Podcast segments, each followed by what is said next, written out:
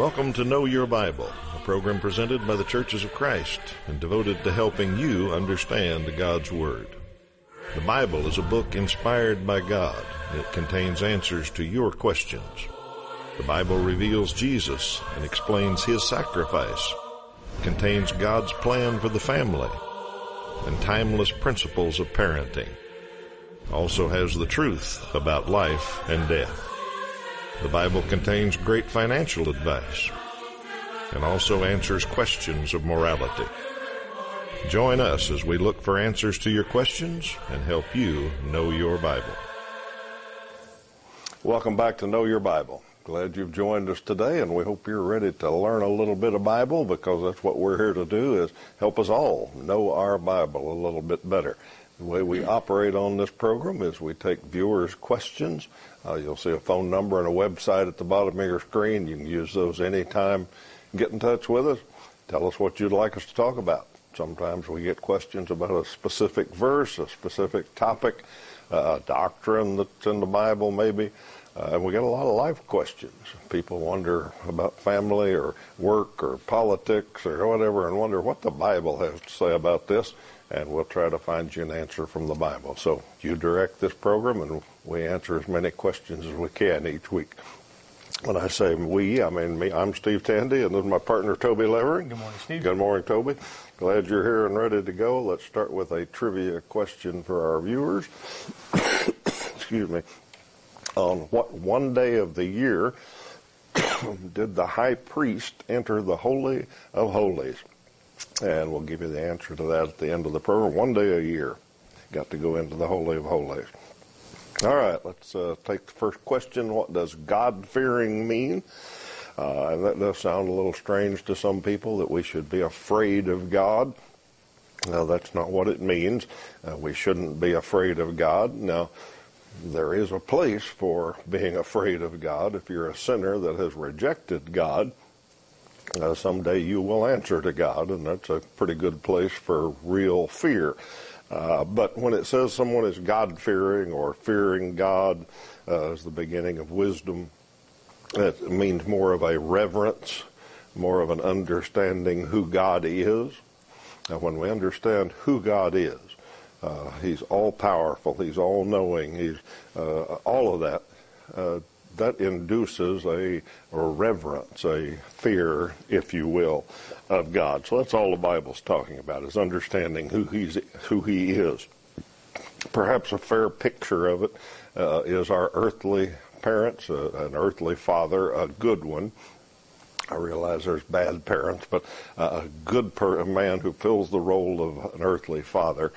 Uh, growing up, there is a, a reverence, respect, uh, that, that's daddy.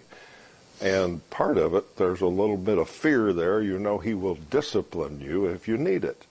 So when daddy says something, you reverence him. You do that. You fear him in a sense. You're not afraid of him. Uh, you know that he loves you and cares for you and all of that. Uh, so that's a little bit of a picture of what the Bible means when it says God fearing. Now, the term God fearing was also used in a kind of a general way. And let's read one place that it's found in uh, Acts chapter 10, talking about Cornelius. Acts chapter 10, verses 1 and 2 says, At Caesarea there was a man named Cornelius, a centurion of what was known as the Italian cohort, a devout man who feared God with all his household, gave alms generously to the people, and prayed continually to God. Okay, so this man was a God-fearer. And when the Jews said that, uh, they were talking about someone who wasn't a Jew, who didn't really know the law, didn't know who Jehovah was, didn't understand all the history, but they recognized that there was a God, and they feared him, they honored him, they reverenced him, they prayed to him, uh, and they gave alms to people, they lived a good life. So that was the way they used the term God fearing. And there's still people like that today.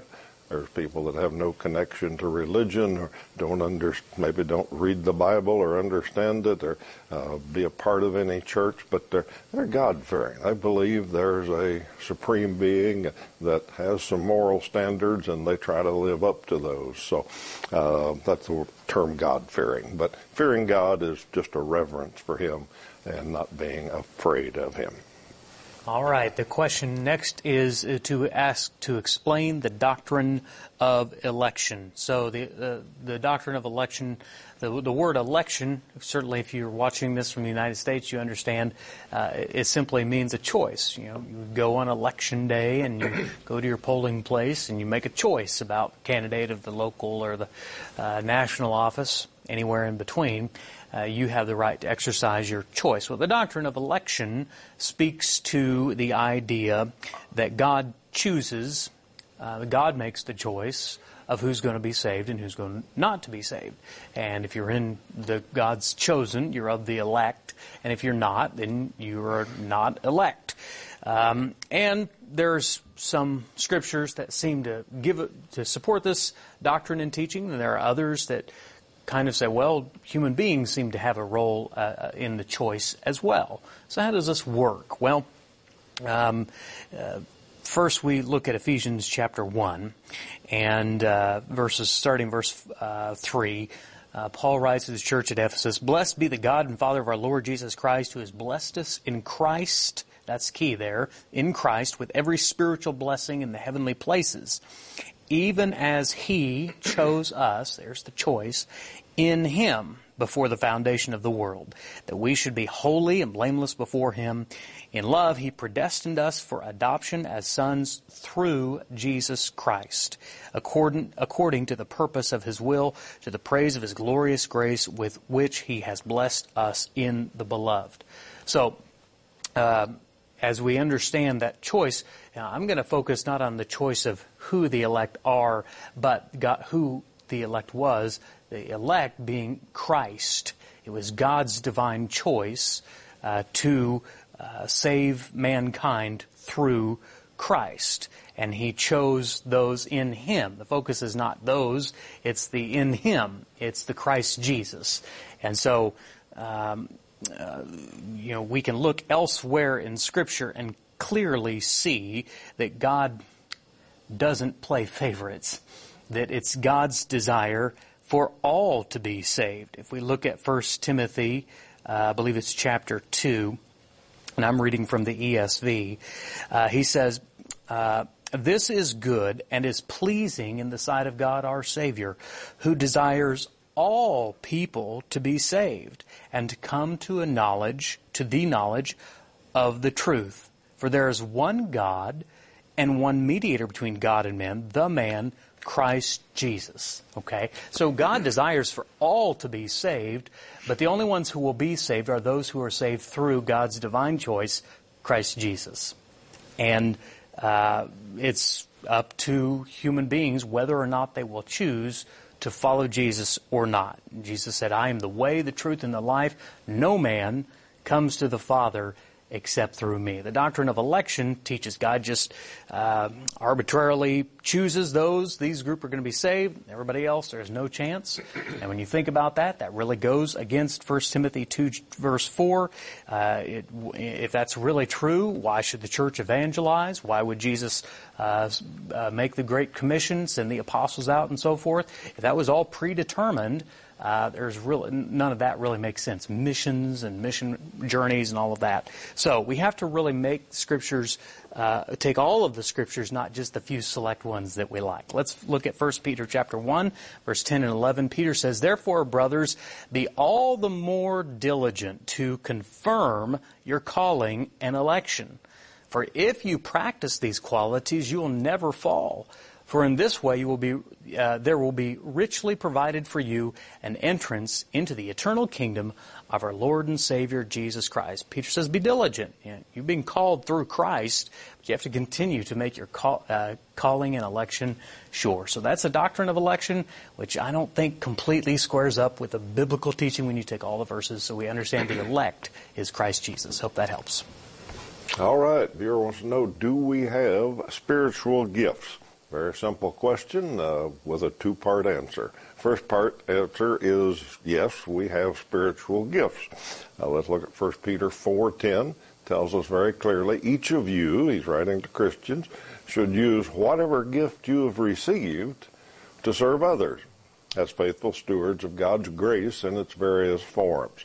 So it mentions gifts there twice the gift you've received, and then when he says God's grace, uh, that word also means gift. So uh, he says we've been gifted with things. Now, every talent that someone has, every ability, every skill, uh, some of them they've learned and polished maybe, but uh, some of them have a natural, all of us have natural inclinations toward things. Those are gifts of God. Uh, and Peter there says, use whatever gift you've got uh, to serve others. If you, some people have the gift of speaking, uh, preaching, talking, teaching. Uh, some people have the gift of singing. Uh, those are two different gifts. Uh, and a lot of other gifts that people have. Use it to serve others. So yes, we have spiritual gifts. Now, second part of the answer is, if you mean miraculous spiritual gifts, I'll have to say no to that. And there are such a thing as miraculous uh, spiritual gifts, gifts of the Spirit that we read about uh, in the early days of the New Testament church. Uh, those miraculous gifts were given to build up the church. And think about it. Uh, these apostles were going out to preach to people that had never heard of Jesus, and they needed some kind of confirmation that they worked for God. And that's what the Bible says those miraculous gifts were. Uh, God worked with them, confirming the word. So they could speak in another language when they were in another country. Uh, they could heal people. They uh, had different miraculous abilities that confirmed what they were saying, that they worked for God. Now, we read about those for a little bit in the early part of the church days. Uh, and then we see that they faded out. We look at history and they stopped. They, they didn't exist anymore. And Paul explained why that was going to happen. Uh, in 1 Corinthians 12, it's uh, written to people who had some miraculous spiritual gifts. And listen to what he says in a few verses. Verse 1 of chapter 12. Now, about the gifts of the Spirit, brothers and sisters, I don't want you to be uninformed. There are different kinds of gifts, but the same Spirit distributes them. Now, to each one, the manifestation of the Spirit is given for the common good. And then he, at the end of 13, he says, As for prophecies, that's one of the gifts, uh, they'll pass away. As for tongues, speaking in other languages, they'll cease. As for knowledge, it will pass away. So there were miraculous gifts of knowledge, of speaking in other languages, of being able to prophesy and teach. Uh, and Paul says, don't get so excited about these miraculous gifts because they're going to stop. They're going to pass away. And that's exactly what happened. Uh, I usually compare it to a scaffolding.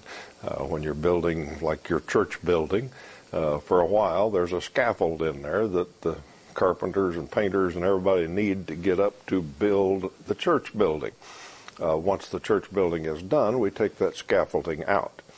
And that's what the miraculous gifts were. They were necessary for a few years to get the church established, to get it built up. Once it was built up, those scaffolding gifts were taken away. Uh, so today, there are some people that say, well, we want to speak in tongues, or we want to have the, this gift of healing people. Well, you're just asking to put the scaffolding back into your church building. Uh, it's not necessary. It's not needed plus they don't exist anymore. So, do we have spiritual gifts? Yes, everybody's got spiritual gifts. Do we have miraculous spiritual gifts today? I don't believe so. Uh, t- t- uh, time to talk about studying the Bible. I knew something was coming up and hadn't, hadn't prepared. Uh, if you want to study the Bible with us, we've got some ways to do that. Uh, we've got some tools that we will send to you through the mail. Uh, if that's the way you'd like to study, uh, we'll send you one called the Old Testament first, then the New Testament next, and then there's six other lessons in that series that give you a good overview of the Bible. And then there are some more advanced courses that you can uh, keep studying the Bible for a long time with Know Your Bible study tools. We've also added an online course If you'd like to do it on your phone or tablet or PC, we got a way to do that. Uh, log on to oneway.worldbibleschool.org and you'll get set up with a online Bible study and uh, somebody to help you with that if you need assistance. Great way to study the Bible. All of them are. Phone number, website on the bottom of the screen. Uh, use that anytime to tell us that you'd like that free course. We'll get it started for you. All right, Okay. Toby, your turn. Uh, viewer asked the question, what does God say about same-sex marriage? Well, Jesus was asked specifically about marriage in Matthew chapter 19. Uh, now, it wasn't asked about same-sex marriage, but we'll we'll uh, get to that in just a second. When he was asked about uh, he was asked about divorce specifically and how the, that worked together. And when talking about deviating from God's plan, uh, Jesus takes them right back to Scripture. Let's look at this together on the screen. Matthew chapter 19, verses 4 through 6. He answered, uh, Have you not read that he who created them from the beginning made them male and female, and said, Therefore a man shall leave his father and his mother and hold fast to his wife, so the two shall become one flesh. So there are no longer two, but one flesh. What therefore God has joined together, let not man separate. And so when Jesus is asked a question, which is kind of funny because he's speaking to the teachers and religious leaders of the day, he starts by saying, Have you not read? And they didn't know their Bible very well. And even though they knew their Bible, uh, they simply failed to pay attention and to yield to it. And so Jesus pulls them right back into God's original intent for marriage, which is one man and one woman for one lifetime. Now, human beings have messed that up ever, almost ever since the beginning, uh, from polygamy to adultery to adult uh, uh, uh, divorce, um, and and all other kinds of deviations from the plan, and including, by the way, same-sex marriage. That's a deviation from God's plan. It was not what God intended. Intended marriage between to be male and female, between husband and wife. And any time we depart from God's plan, that's a deviation. Now, the specific act that's happening between a male and male or female and female, Scripture is very clear on the act of homosexuality. It identifies it as a sin. The book of Leviticus calls it an abomination. In the New Testament, Romans chapter chapter one, uh, we're told that uh, it is part of of those who are given over to a debased mind. Uh, God gave them up. In fact, let me just read specifically for uh, right in uh, Romans chapter 1 verse 26. For this reason God gave them up to dishonorable passions. For their women exchanged natural relations for those that are contrary to nature. And the men likewise gave up natural relations with women and were consumed with passion for one another, men committing shameless acts with men and receiving in themselves the due penalty for their error. Verse 28 And since they did not see fit to acknowledge God, God gave them up to a debased mind to do what ought not to be done. So, in the pages of Scripture, when it comes to marriage, we really only have God's original plan of one man and one woman. Uh, and the behavior, uh, the deviation from God's plan, always causes problems, and it's always sinful, regardless of what type of deviation that it is. So, no, God, uh, I mean, the, the, the idea of a same sex marriage is completely uh, anti what God set up in the beginning, and that's what Jesus called us back to in Matthew chapter 19. So I hope that helps you. All right, got a question about uh, swearing in court. Interesting one. When someone in court has to swear on the Bible, does it really do any good? I don't see how it would help those who don't know the Bible or follow God. Uh, well, good thinking there. I'd never thought of it that way before, but I think you're absolutely right. Uh, someone who doesn't believe in God, who doesn't care about the Bible, uh, putting their hand on the Bible and swearing by it uh, certainly doesn't do any good. Uh, that's not the part that uh, makes them tell the truth. Uh, if they have any fear of God, uh, then it does perhaps make them think about the seriousness of things. Uh, and I think in the past years, there were more people who had a fear of God, like we talked about in an earlier question today. Uh, they respected God, they respected the Bible, and putting their hand on that meant something. Uh, taking an oath meant something. And there are still people today that take uh, taking a vow, an oath, very seriously. Uh, whether you believe in God or not, uh, the part that makes people tell the truth, if anything, is that it emphasizes the seriousness of what they're doing. Uh, you're being asked to promise, uh, to swear, to vow that you'll tell the truth. And while the Bible may not affect you much, uh, actually what you're doing is moving into a new legal realm where what you say you're liable for if you perjure yourself. Uh, so you're promising, I'll tell the truth, and that means if I don't tell the truth, the law can punish me for it. So that's probably the only thing that will scare some people or cause them to tell the truth, realizing they're under oath, whether they believe in the Bible or not. Uh, now, at the end of the day, to our viewer's point, a liar is going to lie, uh, whether they're taking a vow or on the Bible or off the Bible or anything. Uh, but in our legal system, that's what that does. Now, I agree. If there's not a religious person, Bible doesn't really add anything to it, and uh, it's just the legal part of being placing yourself under the threat of perjury. So, uh, viewers got a good point there, I think. Let me take a moment and invite you to visit a Church of Christ near you. Uh, we're kept on the air by Churches of Christ, and we like to mention a few each week that help us stay here. Uh, we're broadcasting up in uh, Sioux Falls, South Dakota, and that goes a long ways around South Dakota and surrounding states. And there are a few churches up there that help us with that, and Mitchell and Watertown and Brookings uh, in South Dakota are all proud supporters of this program, and we appreciate them. Uh, we thank them for taking an interest in this program and helping us stay on the air up in that uh, beautiful state. So if you live in one of those communities, know that the Church of Christ there uh, has a part in this program. Uh, tell them thank you if you know a member of one of those churches or if you're looking for a church home uh, you'd certainly be warmly welcomed, and you'd find a group of people that study and think about the Bible a lot like we do on this program. So drop in and visit them sometime. All right, Toby, what's next? Viewer wants to know a question about what did David mean about being sinful at birth? Well, let me answer that question with a question and start by asking you, have you ever done something that either after you did it in the moment or maybe days, weeks, months, or years later, you just looked back and felt so guilty, so ashamed, uh, just completely uh, overcome with just your past sinful behavior and the burden of knowing that you couldn't change it, you couldn't fix it, you couldn't undo it uh, that it, you know it's already been done, it's in the past.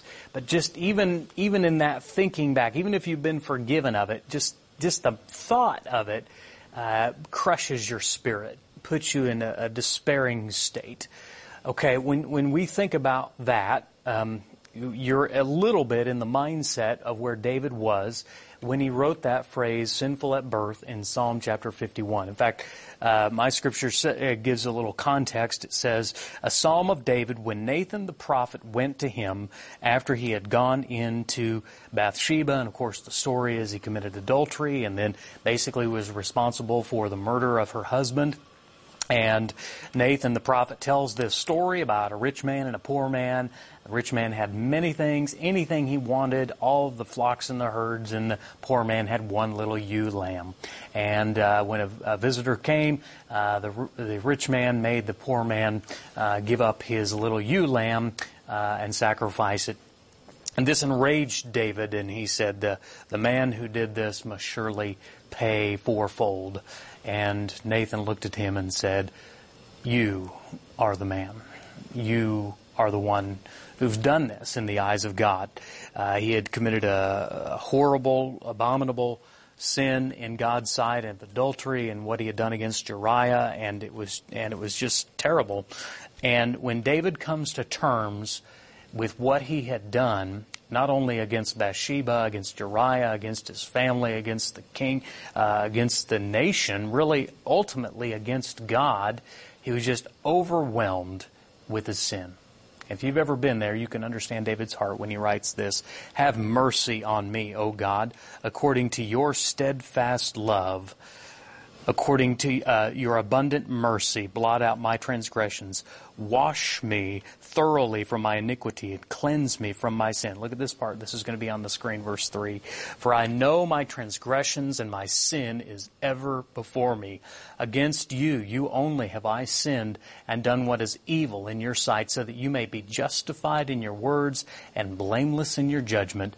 Behold, I was brought forth in iniquity, and in sin did my mother conceive me. David is just completely convicted and he in, in, a way he's repenting because he's agreeing with God over the sinfulness of his sin. We might say it today, you know, so you hear people say today, I'm just the worst. And David was saying, I'm just the worst. I, I think he's he's speaking in extremes here. I don't some people say that this scripture justifies the idea of original sin, that we're born sinful. I don't subscribe to that because I don't think God creates sinful beings, but I get the idea that David was coming at. He, he understood his sinfulness of his sin, that his whole life had been immersed in it, and he was just overwhelmed with it. And, by the way, he points to his only hope. He says this in verse 7 Purge me with hyssop, and I shall be clean. Wash me, and I shall be whiter than snow. If you're watching the program and you're overwhelmed with your sin, you need to know that you too can be washed whiter than snow. And there's one way through Jesus, the Lamb of God. Hope that helps you. Viewer wants to know what do you think about astrology? And I guess my answer would be as much as possible. I don't think about astrology. Uh, astrology is the belief that the positions of the stars and the planets somehow affect our lives. Uh, what sign you're born under has something to do with who you are and uh, your behavior and your personality. And, uh, where they are each day affects what's going to happen to you and all that. Um, a bunch of foolishness is what it is. Uh, I'll agree that the moon does have some effect on the tides and uh, when the fish bite and when the deer move and maybe even when to plant vegetables. But uh, other than that, where the stars and the planets are, uh, having anything to do with our our lives is just foolishness. So no, I don't think about astrology and don't think anybody else should spend much time thinking about it. Let's make sure we get our trivia question answered today. And it says, On what one day of the year did the high priest enter the Holy of Holies? Well, some of you that know Old Testament history know the answer is the Day of Atonement. A very special, super special day in the holidays of Israel. And you can read about it in Leviticus 23. Uh, that was the day the priest went in before the altar and made atonement for the people's sins. Glad you've been with us today and hope you come back next week for more of our answers to your questions. Uh, we'll look for you then. Until then, you have a great week.